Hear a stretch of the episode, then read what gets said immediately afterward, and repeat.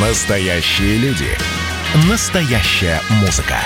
Настоящие новости. Радио «Комсомольская правда». Радио про настоящее. 97,2 FM. эм. Итоги с Жириновским. Каждую пятницу на радио «Комсомольская правда» Владимир Вольфович раскладывает по полочкам главные события уходящей недели. Здравствуйте, дорогие друзья! Как всегда в это время на радио «Комсомольская правда» мы с Владимиром Жириновским подводим итоги недели. Владимир Вольфович, здравствуйте. Добрый вечер. Слушайте, как гром среди ясного неба на этой неделе. Сообщение не кого-нибудь, а самого, что ни на есть, Белого дома, который в Вашингтоне стоит, и говорят они, что Байден позвонил Путину, и они, значит, там долго разговаривали, и, значит, там какой-то пресс-релиз, значит, они выкатили, да, говорят, и говорили про э, обострение в Донбассе, что, значит, Россия стягивает войска. Ну, это со стороны американцев, конечно, так выглядит. Вот, и о том, и о сем, и о пятом, десятом. Вот, и предложил провести встречу Путину. Причем, э, говорит, давай в ближайшие прямо месяцы. Удивительная такая история, да, как-то неожиданно прям. И это очень важная веха в целом в истории международных отношений. Это была репетиция того, как когда-нибудь в далеком будущем вот таким способом будет остановлено начало Третьей мировой термоядерной войны. Вот так же будет повод, какая-нибудь Украина, вот так же какие-то корабли уже двинутся в наше Черное море или в Балтийское, где-то еще что-то происходит. И вот два э, президента, э, главы двух государств, найдут мужество все это остановить и встретиться на нейтральной территории, там же, может быть, в том же Хельсинки.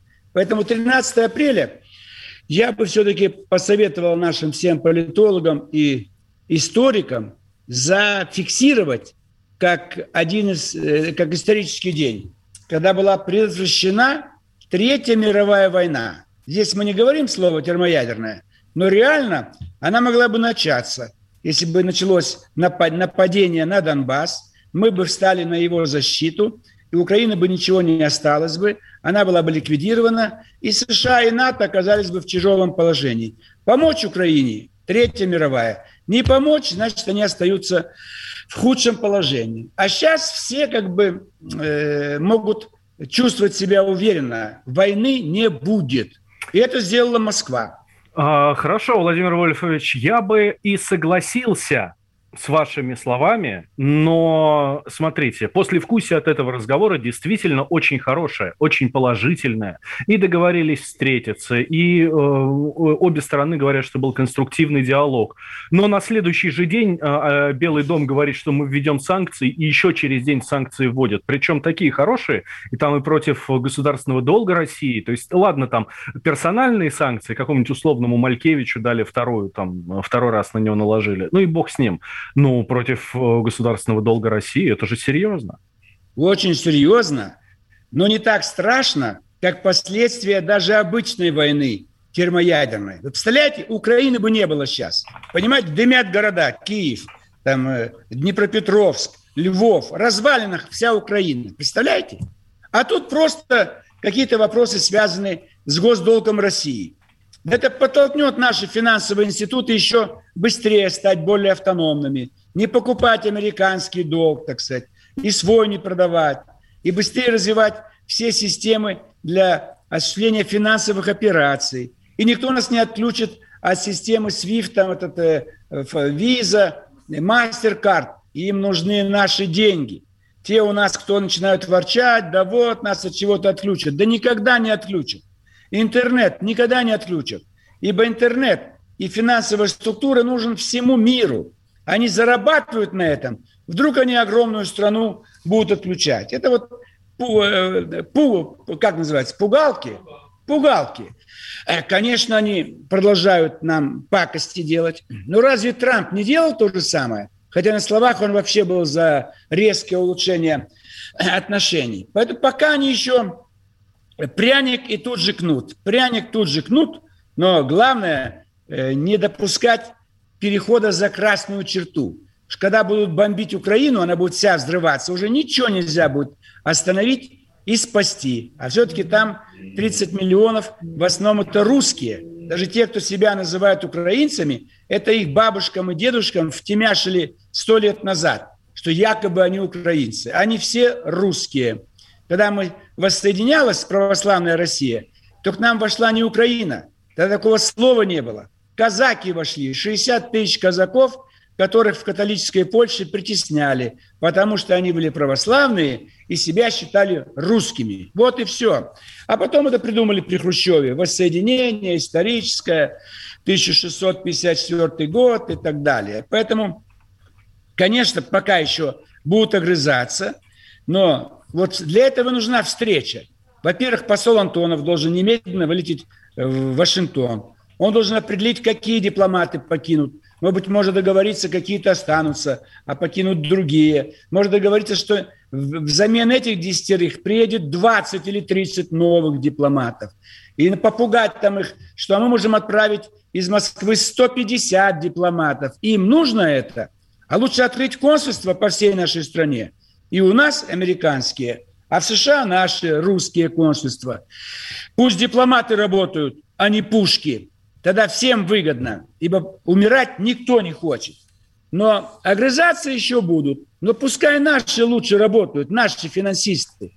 Чего они вот этот мир придумали только лет пять прошло? Что нельзя было это сделать 50 лет назад? При советской власти все это могло быть. Но мы же к коммунизму шли. Деньги отмирают. Они не отмирают. Они превращаются в безнал. Это всем выгодно. Поэтому все делать так, чтобы Никакие санкции нам бы ни в чем помешать не могли. Мы страна-континент. Ну какие санкции? Когда у нас все есть, и к нам все идут в очередь, получать ресурсы, торговать с нами. Те же американцы через третьи страны. И газопровод будет построен, Северный поток-2. Э, и Северный поток-3 начнут строить. И восстановят Южный поток через Болгарию, Венгрию, Австрию. Пусть Европа захлебнется нашим газом – Немцы устраивали во время Второй мировой войны газовые камеры, миллионы уничтожили. А у нас миллионы европейцев живут в тепле благодаря русскому газу. Э, работают кухни, больницы, все это русский газ. Если сегодня 30%, завтра будет 50, 70. И нужна чистая энергетика, это же лучше, чем мазут угу. и уголь.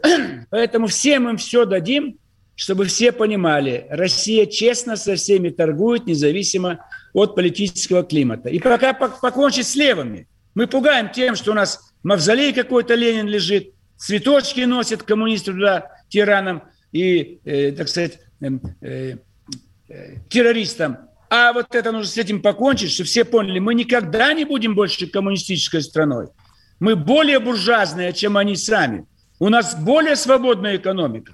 У нас больше, более свободная демократия, чем у них. Мы никого не отключаем от твиттеров, там, не знаю, и в интернете.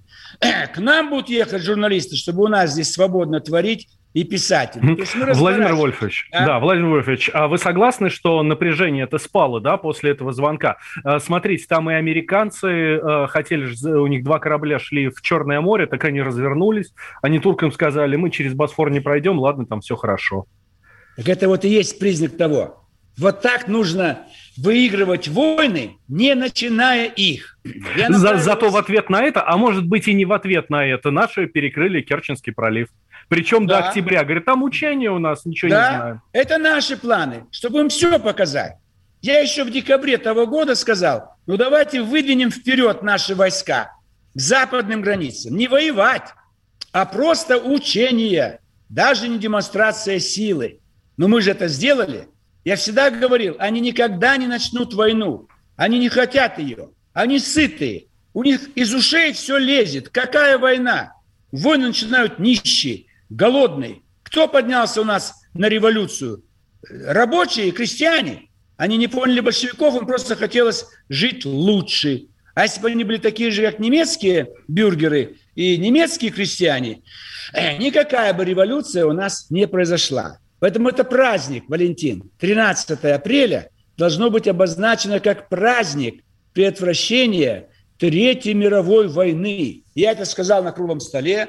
Здесь во фракции, у нас в Госдуме круглый стол вел академик Воронин. наш известный э, российский историк, он может заменить целый институт, Российский, Академия наук, Институт истории. Мы же это сделали вывод. Почему «Комсомольская правда» об этом не говорит?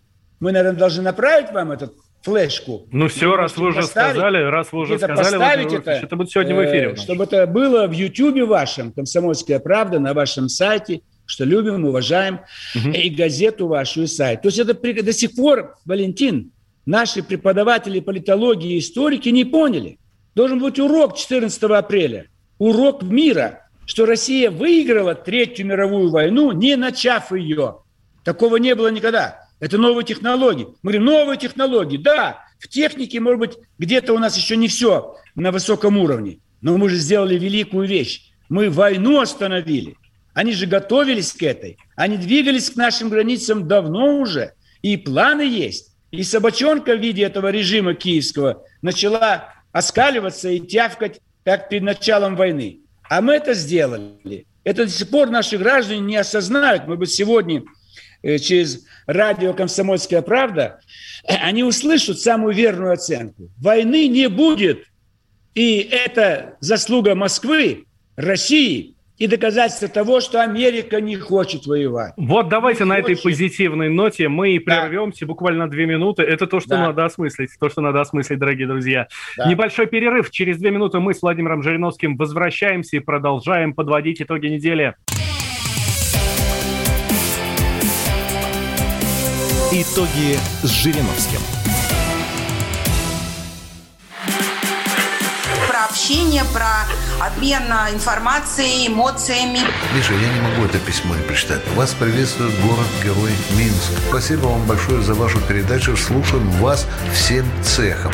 Так, ну вот такой вот э, наш соотечественник из Пекина привет передает. Вот, э, но мы, с другой стороны, очень рады, что нас в Грузии слушают. Привет. Гамарджова. Гамарджова. Оттуда самые главные мировые новости у нас приходят. Мир стал плотнее, да, он стал более спрессованным. «Комсомольская правда». Это радио.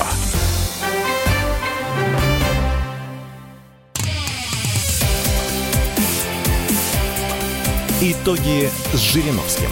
Каждую пятницу на радио «Комсомольская правда» Владимир Вольфович раскладывает по полочкам главные события уходящей недели. Итак, как я и обещал, в эфире радио «Комсомольская правда» Владимир Жириновский, лидер ЛДПР. Мы подводим итоги недели. Давайте продолжим немножко вот эту тему российско-американскую последних дней. Вот главная тема этой недели. А, тут Джо Байден выступил с обращением Э, по телевидению, ну, естественно, по поводу, по поводу вот этой всей ситуации с Россией, будет война или не будет война, ну, общие слова, общие слова от них, ну, обычная дипломатическая риторика, вот. Но вот, я был удивлен, например, что он э, там сделал даже две ошибки, сказал вместо слова э, эскалация, он сказал вакцинация, вот он говорит, мы не будем э, продолжать вакцинацию он хотел, э, сказал, но хотел сказать эскалацию, да? А еще и Владимира Путина назвал Клутиным. Мне кажется, за это прямо надо прекратить все контакты с Соединенными Штатами. Я предлагаю всем не обращать внимания. Человеку скоро 80 лет. Он уже 35 лет на э, мировом Олимпе. У него столько слов э, в голове намешано – и сегодня весь мир занимается вакцины, вакцины каждый день и ночь. Все выпуски новостей по всему миру. Поэтому это возможно у него в компьютере, в личном, в головном. Осталось это начало слова вакцинация. Потому что эскалация, вакцинация даже ребенок может спутать. Простим его, поскольку это связано вот с э, процессом страшной пандемии, которая охватила весь мир. Э, фамилию тоже, ведь он же не русский. Нам тоже хочется сказать не Джозеф, там, может быть, а Иван. Сказать, Джозеф, что такое? Иосиф это. Иосиф. У нас вот был Иосиф Виссарионович Сталин. Мы лучше воспринимаем Иосиф. Джозеф – это немножко вот английское звучание. Поэтому это можно не, не особенно внимание обращать. Путин, Клутин, у него как бы тоже вот э, трудно. Это у нас каждый день фамилию президента произносят. Там же реже. Там, может быть, оно мелькает в сообщениях, в сводках, но президент редко ее произносит. Вот у него артикуляция, я уже говорю как филолог, и, и изучавший специальные предметы языкознания, артикуляция его не готова произнести четко «Путин». И у него скорее этого случилось «клу». Но сочетание «пу» нет в английском языке, а «клу» есть. И вот окончание «тин» ему легче произнести. Поэтому, конечно, такой момент есть, что он, ему тяжело точно обозначить термины, имена, названия, даты. Но главное, Валентин, его рука не потянулась к кнопке о начале ядерной войны. Этот человек стал как миротворец, и он хочет, он же позвонил Путину, он, а не Путин ему. То есть Америка сдалась.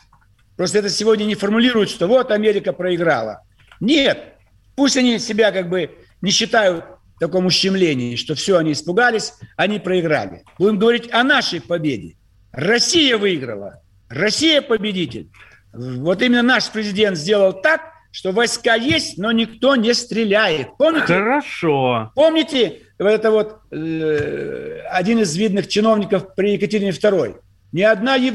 пушка в Европе не имеет права стрелять без того, чтобы получить разрешение у русского императора или императрицы. Вот сейчас никто не может начинать войну на границах России, пока президент России не примет какое-то решение. А войска стоят русские. И угу. все, все закончилось, все. Американские корабли развернулись, и эти э, батальоны партизан киевских, все закончилось, тишина. Ну, там стреляют, где-то, может быть, жертвы есть.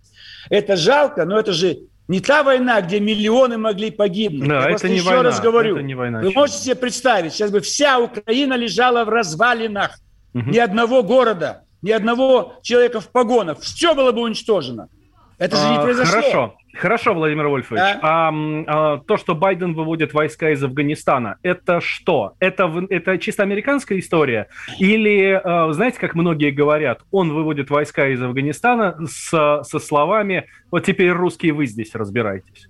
Для них Афганистан это так далеко, так непонятно. А вот для наших какая-то Ньянма. Где там это далеко, где-то за Таиландом, какая-то страна, что-то там происходит, перевороты – так и им. Какой Афганистан? Они еще разбираются Китай, Индия, Япония. Все. Больше им в Азии ничего не надо. Да и нам долгое время, когда там был Захиршах, при советской власти еще, при Брежневе, тишина была. Тишина. Вот это наша идеология, когда мы были против монархов. Мы должны были спасти Захиршаха Афганистана. Его имя Захир, а должность Шах. Шах под именем Захир правил много лет э, Афганистаном. И уж уехал в Италию, потому что переворот его родственник подготовил, Дауд, и стал премьер-министром, провозгласил республику. Надо было спасти монархию афганскую. И там бы до сих пор бы сидел бы наследник Захиршаха, и была бы полная тишина. И мы бы туда не вошли, и американцы не вошли. И у нас бы сейчас с вами на столах была бы новая капуста нового урожая. Вы кушали капусту нового урожая, Валентин? Нет, нет. Вот а на рынках уже продается из Дюшанбе, и из Киргизии, и уже клубника там есть. Это же все мы могли иметь с Афганистана. И афганцы, они бы, значит, не героин выращивали, а вот выращивали все овощи, фрукты, скот. Мы у них скупаем все, весь скот, всю а, шерсть, а, Владимир Вольфович, а вот Мирные мнение... граждане, они были бы счастливы и молились бы каждый день на Москву, на русских. И то же самое Средняя Азия. Кстати, вот слова о том, что никто не имеет права стрелять, это канцлер Безбородько. Это угу. при Екатерине II, да, академик Воронин? Да, да. Вот мне академик подсказывает. Александр Безбородко так сказал в свое время, когда царствовала наша великая императрица. Ни одна пушка в Европе не имеет права стрелять без согласия русской императрицы. А сегодня на Донбассе никто не будет стрелять, пока в Кремле не, э, не примут какое-то решение. Мы же вернулись к временам и Екатерины II, Александра III. Это же прекрасно. Поэтому американцы выходят молодцы. Мы договоримся с действующей властью, и с талибами. Мы скажем, ребята, мы вам заплатим за ваши урожаи сельхозпродукции, но никаких наркотиков, забудьте. И талибы против выращивания гашиша.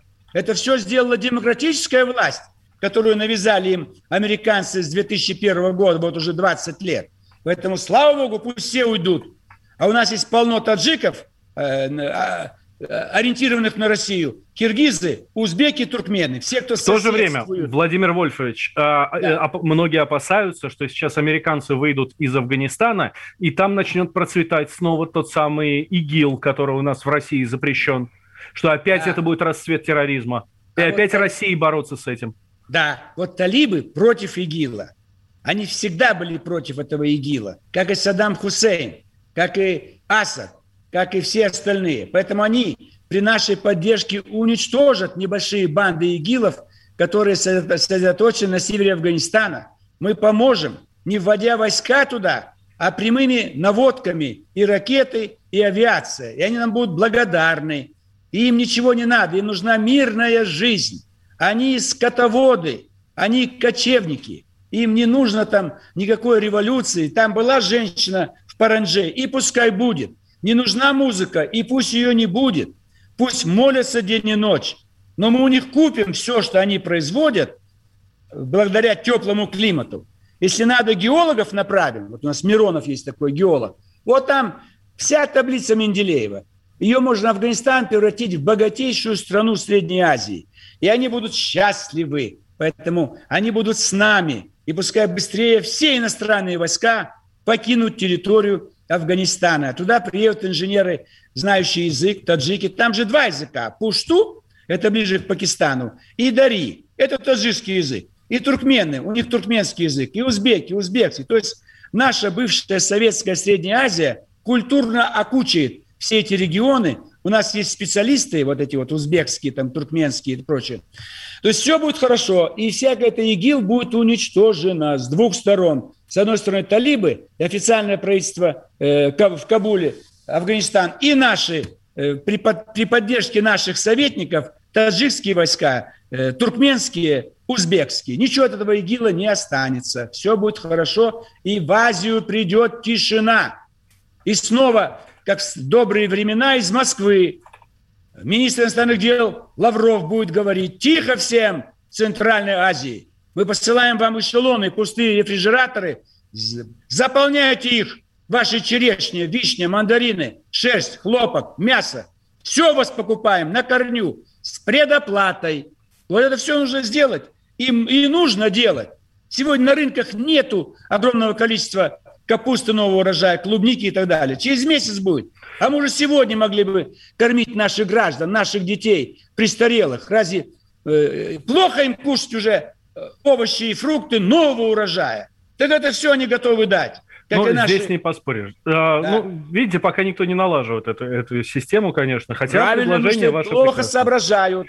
Но вот мы начали хорошо действовать. Мы выиграем войны, не начав войну. А Афганистан выиграем через экономику, через экономические э, значит, варианты, когда там все прекратится. Главное нужна, ухватиться нужна за этот жизнь. шанс. Они главное, воевать не хотят. Главное ухватиться за этот шанс, Владимир Вольфович. Да, да. Э, на новости давайте прервемся и продолжим. А, Владимир Жириновский, Валентин Алфимов э, в эфире. Я напоминаю, что в субботу в 7 утра и в воскресенье в 17 часов по московскому времени да. слушайте повторы и не пропускайте никогда, дорогие друзья. Итоги с Жириновским.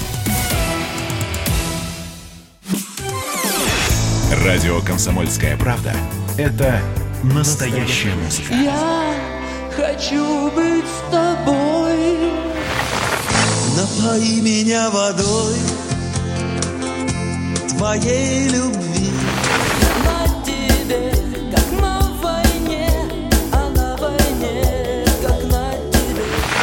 Настоящие эмоции. Это то, о чем я, в принципе, мечтал всю свою сознательную жизнь. И настоящие люди. Мы ведь не просто вот придумали и пошли на полюс. Мы к этой цели своей, ну, лет 10 готовились, шли. Радио «Комсомольская правда». Живи настоящим.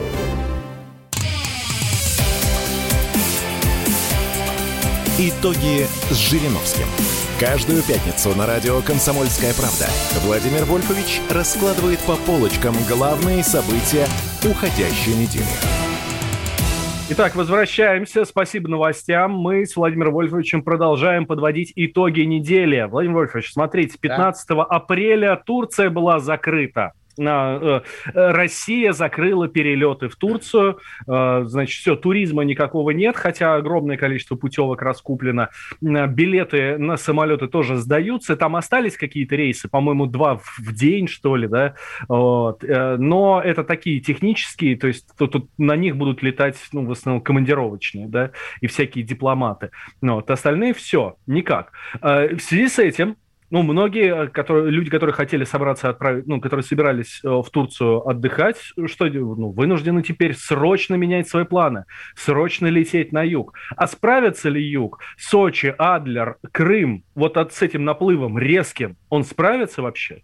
Конечно, справится. Но мы должны ориентировать наших граждан на, на все времена вперед. Нельзя больше ездить на зарубежные курорты. Вся зараза там. Ведь не турки заболели коронавирусом, а на их курортах приехали люди со всего мира и привезли не только обычный коронавирус, но и южноафриканский. Владимир Вольфович, ну да. ладно, но все, кто ездит в Крым, жалуются, что и конец июля, и август – это сезон ротавируса. Ты приезжаешь туда с детьми, воды нахлебались в море, все, вперед. Э, ты но... там неделю лежишь, со всех сторон тебя льет. Простите здесь, меня за подробности. Здесь, наш, под нашим контролем, полностью всех провакцинировать и всех предупредить. Юг России примет всех, но те, кто провакцинированы, и все жители должны получить вакцину. Вакцин достаточно у нас, самого разного вида. Сразу, конечно, не получится. Вот уже в Москве опять чуть-чуть повышается заболеваемость. Но это те, кто приехал. Вот они там побывали, 20 тысяч туристов, и привезли снова сюда, в Москву и в разные города эту заразу. Поэтому э, такой тяжелый год. Но надо прекратить продавать путевки на зарубежные курорты. Ну зачем людей обманывать? Пускай индивидуал какой-то сам себе организует, поедет, заразится, вернется, месяц ему карантин дать, чтобы все его болезни проявились, не только коронавирус, но и малярия, и другие, и другие.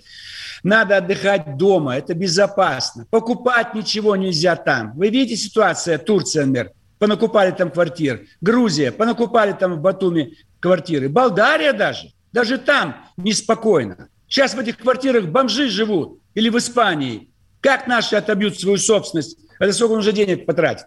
Все покупать у нас. И создать, я с вами согласен, создать более комфортабельные условия для отдыха. Начиная с Таганрога, Ейск и спускаться все курорты. Вы знаете, что у нас полно еще пустых, пустой берег?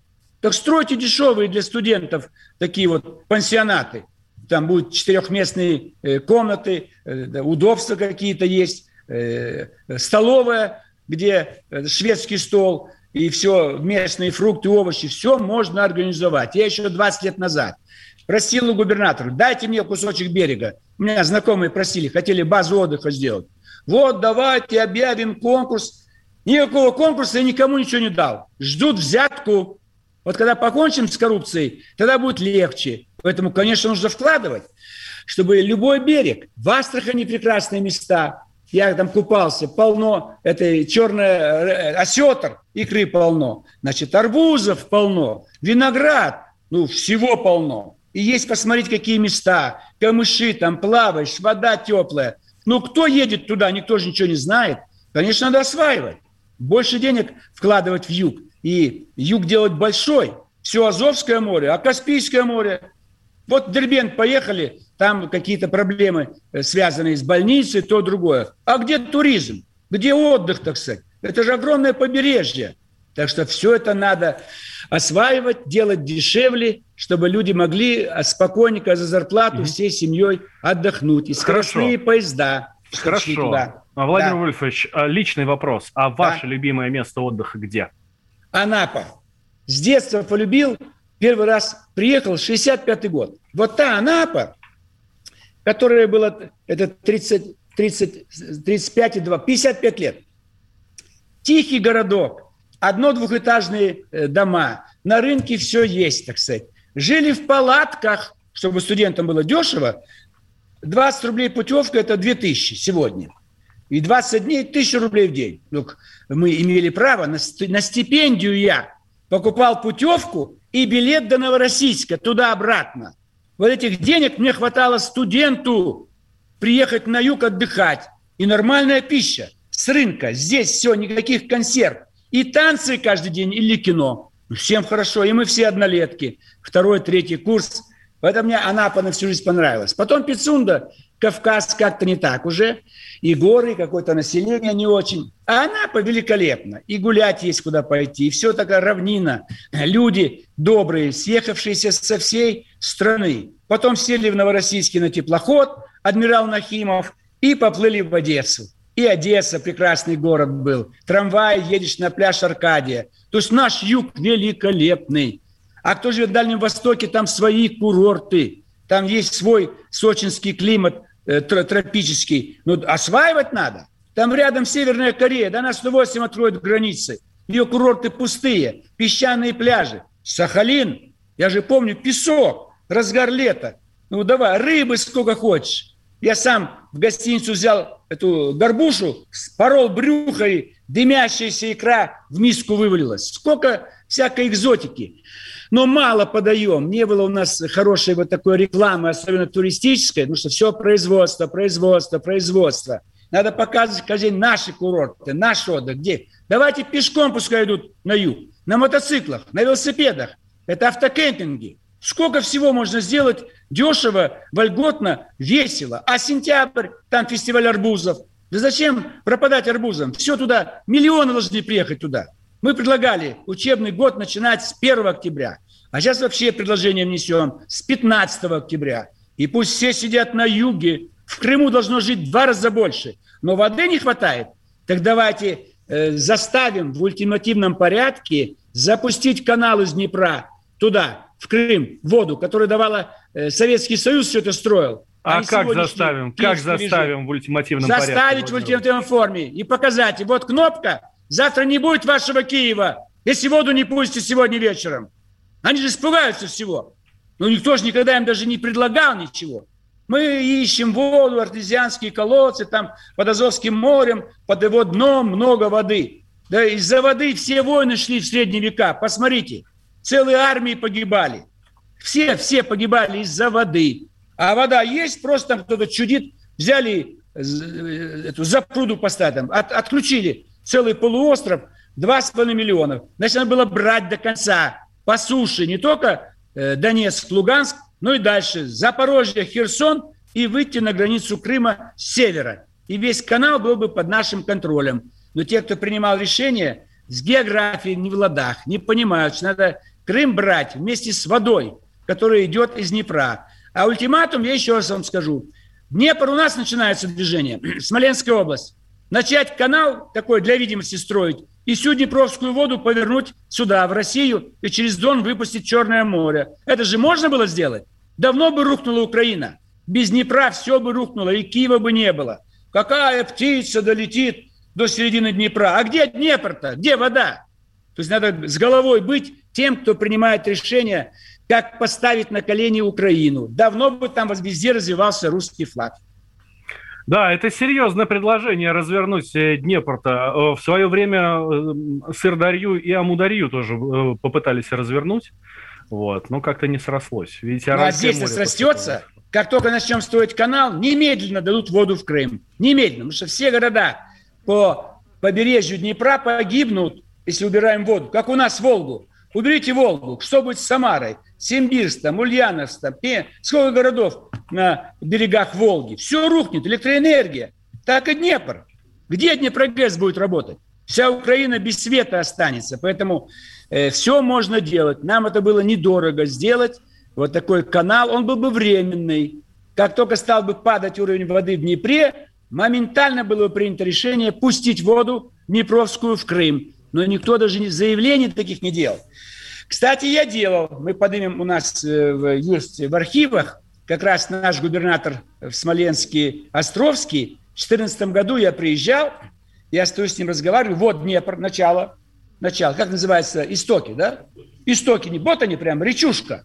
Давайте начнем э, отводить эту воду на территорию России. То есть я уже давал это как идею что если потребуется, мы Днепровскую воду отведем от Украины. Слушайте, ну, ну а кто что если... делал, никто ничего не делает. Владимир Вольфович, а если смотреть по международным вот этим договорам, это же водные ресурсы, а не общие там и вот это все такое.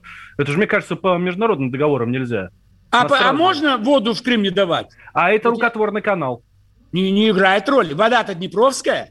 Вода Днепровская. Это рукотворный канал продолжения воды. А электричество можно отключать э, мирным гражданам? Какая война на Украине? Вырубают электричество, взрывают мосты, аэропорты, не платят пенсию. Поэтому там, где идет гражданская война, там международное право не действует. Международное право действовало, создаете Косово на чужой территории. Международное право действует, Турция захватывает Северный Кипр. Международное право, вы вас кто послал в Кабул, в Афганистан? Кто? Вы Бен Ладена ищете? Кто вас позвал в Багдад? Вы повесили главу государства. Международное право? Ливию бомбите. Международное право? Сирию? Слушайте, когда они научатся соблюдать международное право, мы обязательно поддержим. Мы угу. за, то, за то, чтобы соблюдать. Нам прерваться надо. Давайте, Давайте буквально на две минутки и продолжим. Да. Владимир Жириновский, подводим итоги недели. Никуда, дорогие друзья, не переключайтесь, мы сейчас вернемся. Итоги с Жириновским. Во-первых, мы друг друга с вами поздравляем. Наступил новый 2021 год. Все, конечно, рассчитывали, что сразу же счастье придет. Мы всю жизнь готовимся, и мы понимаем, что этот выстрел будет один раз. Социальная справедливость, справедливая экономика и интересы государства будут стоять на первом месте. Есть ли у нас для этого деньги? Деньги есть. Мне кажется, это красота. Предчувствие перемен. На радио «Комсомольская правда».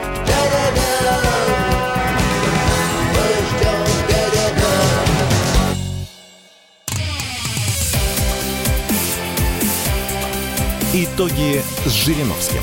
Каждую пятницу на радио «Комсомольская правда» Владимир Вольфович раскладывает по полочкам главные события уходящей недели. Итак, э, Владимир Жириновский, я Валентин Алфимов. Подводим итоги недели. Эм, есть еще интересная тема, Владимир Вольфович. Э, Институт имени Гамалеи готов поделиться технологией очистки вакцин с другими производителями. Чтобы минимизировать риск тромбоза, вот от которой, говорят, от, от AstraZeneca есть. Э, молодцы, это же очень гуманный ход. Правильно. И изобретение вакцины, и помочь, и помочь очистить вакцину которую выпускают зарубежные страны, чтобы она не давала отрицательных последствий. Но не забывайте про себя. Сегодня у нас есть три категории, я уже говорил, граждан, которые боятся делать вакцину или как-то вот сомневаются. Это врачи, это молодежь и учителя. Ну что это такое? Ну надо же, наконец, э, такую работу провести в стране, чтобы очередь была, чтобы сделать вакцину. Мы можем раньше всех отказаться от ограничительных мер. Угу. И поэтому надо преподавать все эти приметы. И экология, и вот борьба с вирусами. И это замечательно, то, что мы не только сами вакцину изобрели, э, но и поможем всем тем странам, где вакцина немножко грязная и способствует, провоцирует э, значит, обострение, вот такие тромбозы, закупорку. Но это все должны знать наши студенты. Не, любого профиля. Вот Институт мировых цивилизаций, мы там всему этому обучаем. И скоро прекратим принимать ВУЗ без прививки или же э, очное занятие. Элементарно заставить студентов сделать прививку. У кого есть прививка, очное обучение. Нет, заочное. Мы бережем их. Они должны быть здоровые и больные в одной аудитории. Поэтому врачи все должны рекомендовать и сами сделать как можно быстрее эту вакцину. И еще раз, Валентин, напомнить всей стране, что моя жена Лебедева Галина Садовна положила свою жизнь больше 40 лет. Она работала в Институте вирусологии. И что все молчат? Если бы она была женой какого-нибудь члена Единой России, кого бы шум подняли? Это Единая Россия нам помогла вакцину изобрести. А здесь Галина Александровна сидит скромно пенсионерка и никто слова доброго не скажет. Сегодня молодец, Гейнсбург, весь институт Гамалея, но это все в основе тот институт вирусологии, где был директором Жданов, Львов, другие академики, в том числе старший научный сотрудник Лебедева Галина Александровна. Это их вклад, сотни людей, сотни вирусологов, многие из них уже умерли. Они создали базу, которая позволяет нам иметь не одну вакцину, а три, четыре, пять и самые превосходные. Вы сделали себе вакцину, Валентин? Нет, нет, нет. Э, Сделайте. еще не сделал. Сделайте. быстрее делайте, потому что видите, что с Турцией произошло? Три мутанта пришли к ним. Африканский вирус, он более заразителен. Люди быстрее заражаются. И в большем количестве. Это ведь опасно. Почему опасно туда есть отдыхать, как и Африка, Танзания. Президент умер и так далее там. Поэтому mm-hmm. всем быстро сделать. И студенты Института мировой цивилизации должны быть первыми. Абитуриенты скоро приедут в Москву. Пусть поступают в лучшие вузы э, столицы, если у них нет своих вузов там, где они живут. Но самое большое, лучшее образование мы поможем им получить в Институте мировых цивилизаций. А, Москва, а, Ленинский проспект, дом 1. Да, Владимир Владимирович, еще да. одна тема. Кондитеры да. жалуются на резкий рост цен на сахар. Эм, что, опять надо госмонополию вводить? Ну, здесь, понимаете, надо объяснять гражданам всем. Если мы входим в состав мировой экономики, то цены будут скакать. Но они быстро будут опускаться, если будет больше производителей. Если мы будем вводить ограничительные меры – то производителей будет меньше и меньше. И цены всегда будут, э, придется регулировать. Но количество сахара больше не станет от этого. Поэтому угу. надо помочь малоимущим. Я уже говорил, талоны выдавайте на сахар или на хлеб, или подсолнечное масло. Что? Повышаются цены малоимущим, у кого там меньше 12 тысяч доход или 15 тысяч. Дадим талоны, специальные магазины. Но тогда будет э, расширяться производство, и товаров будет все больше и больше, они будут дешеветь. А если мы сейчас жестко ограничим, надавим на поставщиков этих товаров или на торговые, ц, ц, торговые сети, угу. это мы остановим рост цен и остановим рост производства. Потом наши граждане скажут, да, дешево, но стоим в очереди, не хватает нам подсолнечного масла. Дешево сахар, но стоим в очереди, не хватает сахара. Вы знаете, как объяснил Минсельхоз, почему э, стала вот проблема с сахаром. У них было полно сахара в избытке, и цены падают. Чтобы остановить цены, они сократили производство свеклы. Сахара меньше, цены стали подниматься, у них доходы больше. Вот почему произошел скачок цен на сахар. Это сделали производители. Им mm-hmm. невыгодно продавать все за копейки, если очень-очень много сахара. Значит, надо монополию ломать здесь чтобы нельзя было с одного кабинета сокращать производство сахара или подсолнечника. Пусть всего будет больше, пусть все стоит дешевле, а то, что у вас теряются, падают прибыли, ну что делать? У вас прибыли меньше, зато граждане покупают по низким ценам и сахар, и там, если проблема есть с растительным маслом. Пусть помочь гражданам, чтобы на них не отражалось повышение цен. Но если жестко зарегламентировать, тогда производство будет падать. Человек не будет производить то, что продается по твердой цене. Это было при советской власти.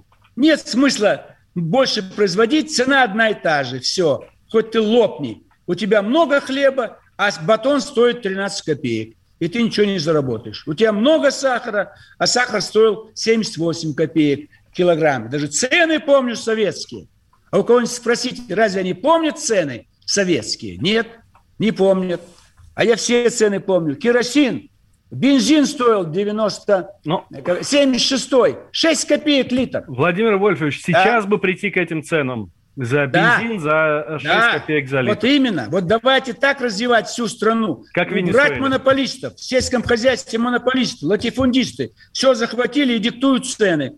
Отобрать монополию, дать возможность всем производить мелкое товарное производство. Тогда все будет в изобилии чтобы все кроликов разводили, кур, бараны, корова, все производят мясо, все производят овощи, фрукты, все а, занимаются туризмом, отдыхать. А деревенский туризм разве плохо? Когда люди с удовольствием на сеновале будут спать, пить парное молоко, слышать, так сказать, там, гоготание гусей, купаться в местной речке, озеро. Ну где этот сельский деревенский туризм-то?